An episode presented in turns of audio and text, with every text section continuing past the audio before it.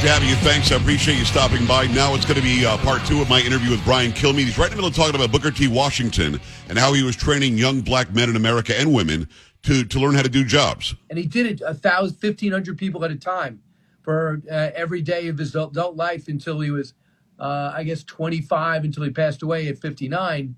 So, you know, started with 30 and he just kept building up this school. They're all about self made men.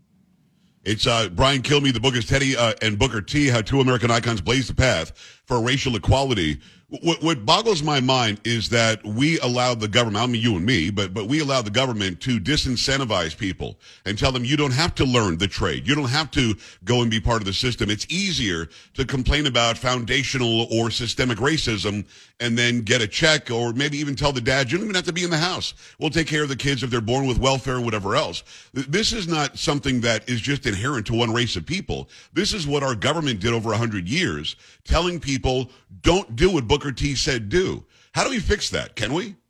Well, a lot of people are upset in the black community about Booker T. Washington. They don't embrace his legacy. Not saying all of them. Obviously, when you talk about Byron Donalds, when you talk about Cornel West, uh, when you talk about Daniel Cameron, Ben Carson, right?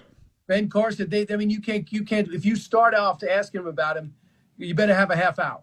Right. So, but other people don't don't like it, it you know, um, and they feel as though he was too accommodating but he was in a Jim Crow South where yes. they lynched you if you dated a white woman or assumed you dated a white woman, where there were poll taxes and they prevented you, some Ku Klux Klan would prevent you from going to the polls. Right. And that's the place he went back to to start a college and to change that. And Teddy Roosevelt knew it had to be changed.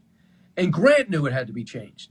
So how do I do that? I can't do everything all at once. You have to pick your spots. Yes. And he found the perfect partner. And when you talked about that dinner uh, that was referenced by John McCain. And in my special on Fox Nation, that's how I ended.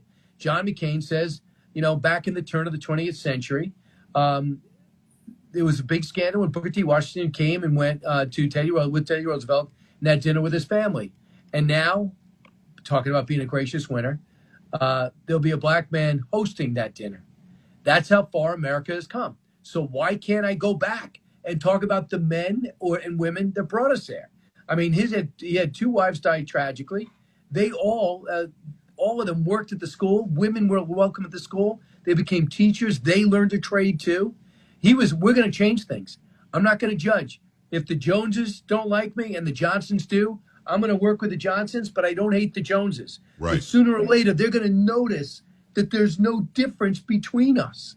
And they're going to notice not by yelling at them, not by legislating it, by just seeing their uh, going with what they're seeing. Look at the way these men and women hold themselves. Look at the pride in which they have. Look at with how productive they are. Man, maybe my parents were wrong about there being a difference in races. And people were upset at Booker T. Washington for saying, you know, you went back to the South, you didn't stand up here, you didn't get, you didn't uh, make a stand here. He goes, well, I had to worry about Tuskegee. I had to be welcomed in Alabama. I couldn't stay in Boston and take shots. I wanted to change the South in the South.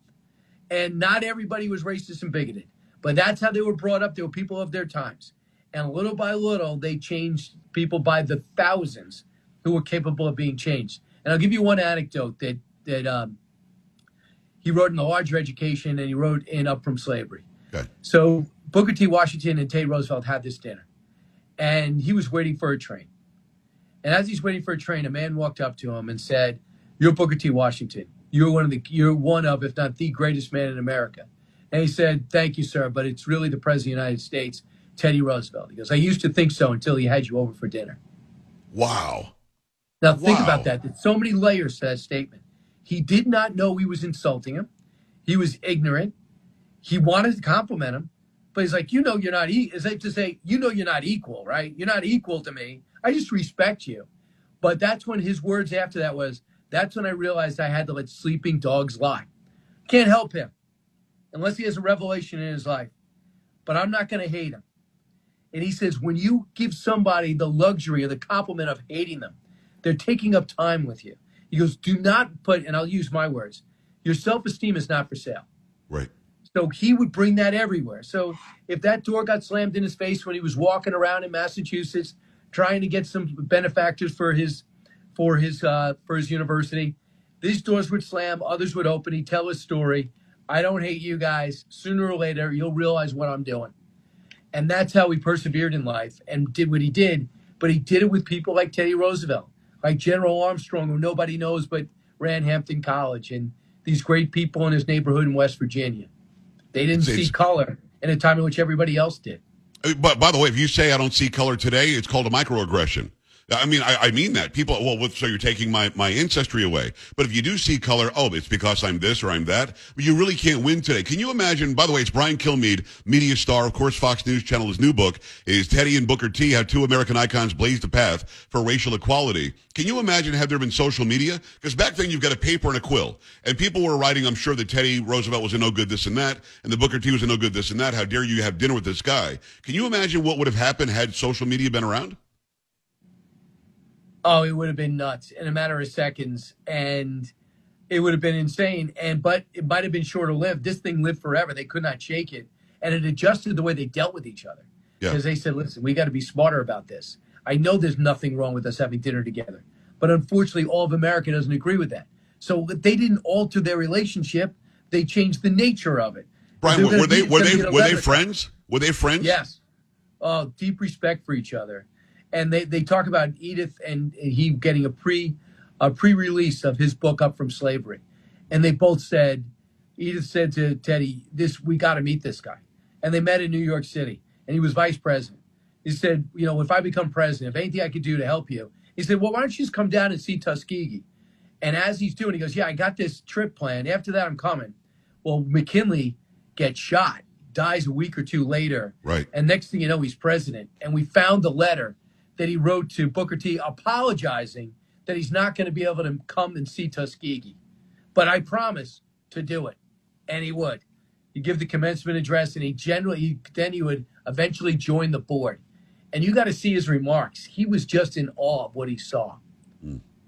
Brian Kilmeade, go get this book. It's Teddy, uh, Teddy and Booker T he was a civil rights leader, certainly. I think Martin Luther King Jr. for me was the last civil rights leader, true civil rights leader. Those who call themselves that today are not. I think they're dividers, and I think they're people actually who have gotten very rich on, on using that division. Can we get back to, to that same mind sense that Teddy and, and Booker T had. And the reason I asked if they were if they were friends, like you don't have to be friends with somebody you have a good partnership with. I just wondered if personally they liked each other as well. But can we get yeah. back to that? Is there a person that can show up on the scene and then be the person that says, not only should we be united, now we can focus on where the troubles are in the individual races and ancestries. Can that happen again?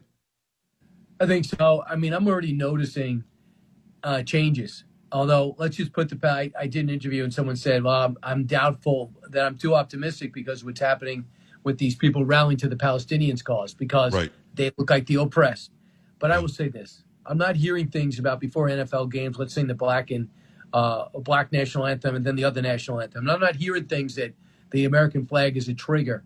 I'm I'm seeing uh, hard knocks and I'm seeing Aaron Rodgers with his arm around uh, Becton uh, yeah. talking about why don't you come over for dinner tonight? And I don't think it's a big deal.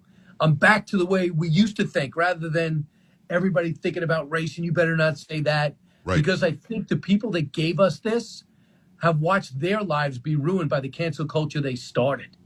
And they said, How the hell did we get here? And I think that's all part of it. And I think we're going to realize again, sports might have to lead us there, and maybe it's leading us again there, like it has in the past that when you go to, you know, when you go and play a sport, you go to camp and you uh, are part of all this, and you go through the wars with these people, you don't care what color or skin they are. In fact, right. you embrace you embrace their different background. One thing I think I told you before, Joe, is that playing soccer in retrospect was the best because no Americans were playing when I was playing. So literally, I was one of four Americans on my college team and they'd be like, oh, put the Americans over here, the Tib- Tobagans over here. Right. We had four mm-hmm. Israeli fighter pilots at Division two. You could play at 25 years old. You could be a freshman. Wow. So I had guys who were shaving at halftime. I didn't shave till three years after college. so you get so tolerant. I think I see the Somali guy. I know he's going to be a great forward. I see the Greek guy. I know he's going to be a great back. You right. know, you stereotype in all the good reasons.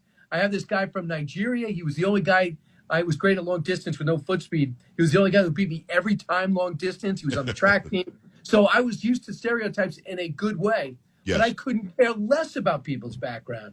And again, sports kind of led you there as a player. and then you watch it as a fan. And I, I just imagine this. They don't. Uh, I didn't write about it in the book because I can't put myself in the time.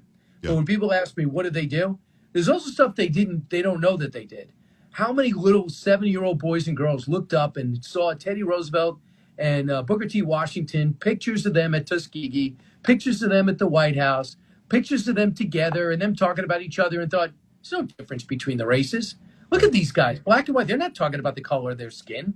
How many people changed their views, even if their parents told them they were wrong, and saw an equality rather uh, rather than a diversity of races? Oh, the blacks Right. and whites are different. Right. How many people just saw these guys working together and the respect they gave? Or and not just Teddy. I mean, he was good friends with Taft. He was great friends with McKinley. Uh, they just had mutual respect. Andrew Carnegie, J.P. Morgan, uh, Julian Rosenwald. So the peop, the most powerful people of those times, they would sit there and, and just talk about how to make the country better. I, I loved it. It was inspiring. I'll tell you this, uh, Brian. Uh, growing up and then getting into into media, I've been in media now since '89. Um, I I never believed the story that if you see somebody that looks like you or has a name like you or that has an ancestral background like you, you're more apt to go do that. I was the hardliner that said anybody can do anything. It's a land of opportunity. Yeah. You don't have to see somebody who does it who looks like you. But but what you just said, that story does resonate now because Tiger Woods. When Tiger Woods showed up, it was less than 1% black players in golf, and kids were not learning how to play golf if they happen to be black. They saw him play. Suddenly, there was a flood of young black children, boys and girls, that were saying, "I can play that game too." Great. Yeah. So I think I think that's the the story you just related about them in the pictures. It must have really spoke volumes to people in the black community who thought we're just the ancestors or the descendants of slaves. We can't do those things. Yes. And Did Tiger? And Did you see that effect from, no from doubt about Tiger it. as well? I, I know there's no doubt about it with Tiger because I feel Yeah. like I almost came up with him. I mean, my first job was Channel One, and they told me I was out on the West Coast doing a story, and I think it was Pete Sampras, Okay. and he had just broken through. And they said there's this guy named Tiger Woods whose father fought in Vietnam, and he named him after the guy he fought with that disappeared. That he still had hope that he was going to be alive, and he thought if he named his his uh, son Tiger, that he'd become he knew he'd become famous, and then somehow he would realize they were alive. So whatever that story was, Amazing. I remember pitching that story of this teenager before he was Tiger Woods, who we all know that went to Stanford and uh, and then went one pro and did what he did. So I remember pitching that story out there, and that was part of it. Is that a lot of kids weren't doing it back then, and then I got a chance to meet Earl Woods and talk to him about that, and he was a uh, with all his flaws, he was a no nonsense guy too. Yeah, if you got a race problem, I'm walking right through you. Unlike the Williams dad, Richard Williams, who I felt was a little different. I could never Yes. figure that guy out, but He I was. covered him too. Uh, that, I mean, and the story about the pictures that really just resonated with me because I had a change of heart. You know, as a talk show host, and you're a talk show host, we sometimes lock into our opinion because we've done all the research, we think we know it all, and then Tiger Woods showed up, and I went, "Holy crap, that really does work that way," which was amazing. So I think this was the predecessor to that. But so many people don't learn this. I want people to go get the book, Teddy and Booker T: How Two American Icons Blazed the Path for Racial Equality. I know this is why you do it because you, like me, realize that we're not being taught history anymore. I didn't know, know. about this dinner until until I started researching your book. I, I honestly, and I should have known about this because this was hundred years before Tiger Woods, and this is around the era, by the way, of of Jack Johnson, the boxer, who was treated like garbage because he was a black guy beating the white guys. So this really was a turn of events in this country that should still be felt today. But Brian, we don't because nobody talks about it. So th- thank you for doing the book. Are you getting that sort of reaction? Holy crap! I didn't even know this story. It's uh, it's day one, and I, I get a lot of that. And the one thing I have is too is like people who are much smarter than me will say with these stories, I didn't know that. That's why I studied for three years. So you look into it, you think you got something. It was kind of interesting, Joe, and you'd appreciate this being able to go to Tweed Roosevelt. You went to Sagamore Hill probably as a kid. That's where Teddy Roosevelt's last house was. Right, right, and right. after reading Booker T. Washington, seeing the references to Teddy, I said, let me just go find out because Tweed Roosevelt's around. I met him. And I just said, Do you think, and he became a historian of his great grandfather. I go, Do you think I'm wrong here? He said, Well, I don't think you're wrong. But he does say some things that shows he's got blind spots. You know, no one's going to say that he was some revolutionary as if he was born in 2023. I go, I got it. So people look at this and they'll look at Teddy Roosevelt and they'll say some things about the races that he wouldn't agree with later in his life, but he actually said, just like Lincoln, and it shows that he was a person of his times. But most of his life, he was a way ahead of his times. Yeah. And he was, he was. willing to be first on everything. And I think a lot has to do with the fact that he was born with asthma, almost died multiple times, was beat up a lot as a kid, even though he had money and wealth. He could not hang out with the other kids. His parents were scared to death he would die. So he wasn't allowed out really until he got to college. So he had a sense of what, even though he was a rich kid, he had a sense of what it was like to be the other guy, you know, to to not be to not be with the cool kids, and that's what I think that he kind of plays out throughout his whole life. The book is out today. It's Brian Kilmeade, of course, from Fox News Channel. Also, he's got a, a great talk show. Listen to everything he does, watch everything he does, and read every book he writes. Teddy and Booker T is out today. How two American icons blaze the path for racial equality. Brian, it's always great to talk to you, my friend. Thanks for coming on today. Let's do it again soon. Absolutely, Joe. Continued success. Thank you. All right. Thank you, brother. We're back after this. Stay right here.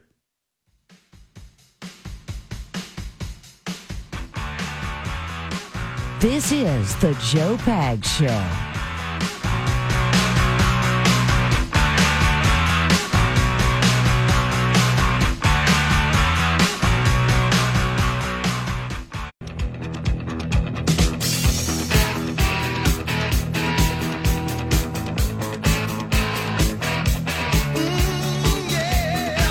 To have you. Thanks. I appreciate you stopping by. Go and get Brian's new book, Booker T and um, uh, Teddy and Booker T. Uh, that dinner was one that many of us have never even heard about. It, it certainly broke some barriers, and I love that it's about equality. The promise of America was never equity. Equity is equality of outcome. Equity means no matter what you do or how hard you work, and if I'm lazy and I slack off, I get the same exact outcome. And that's patently unfair. That is not meritocracy. That is not working hard and grabbing the opportunity America offers. That is just handing somebody something, and that's why there's so much division in this country. If you hand somebody something and tell them, don't worry about it, nobody's going to get more than you do, no matter how hard they work, that's going to disincentivize them from going out and, and enjoying that opportunity that's afforded here in America. And it's going to give the government way more power than it was supposed to have. So I really appreciate Brian coming on and talking about that new book. Let's do some pop culture. Up. Dirty Pop. Hi, Polo. Talk to me, brother. So when you do these interviews, do you ever get thrown off? Like if something comes into like the the camera shot that shouldn't be there?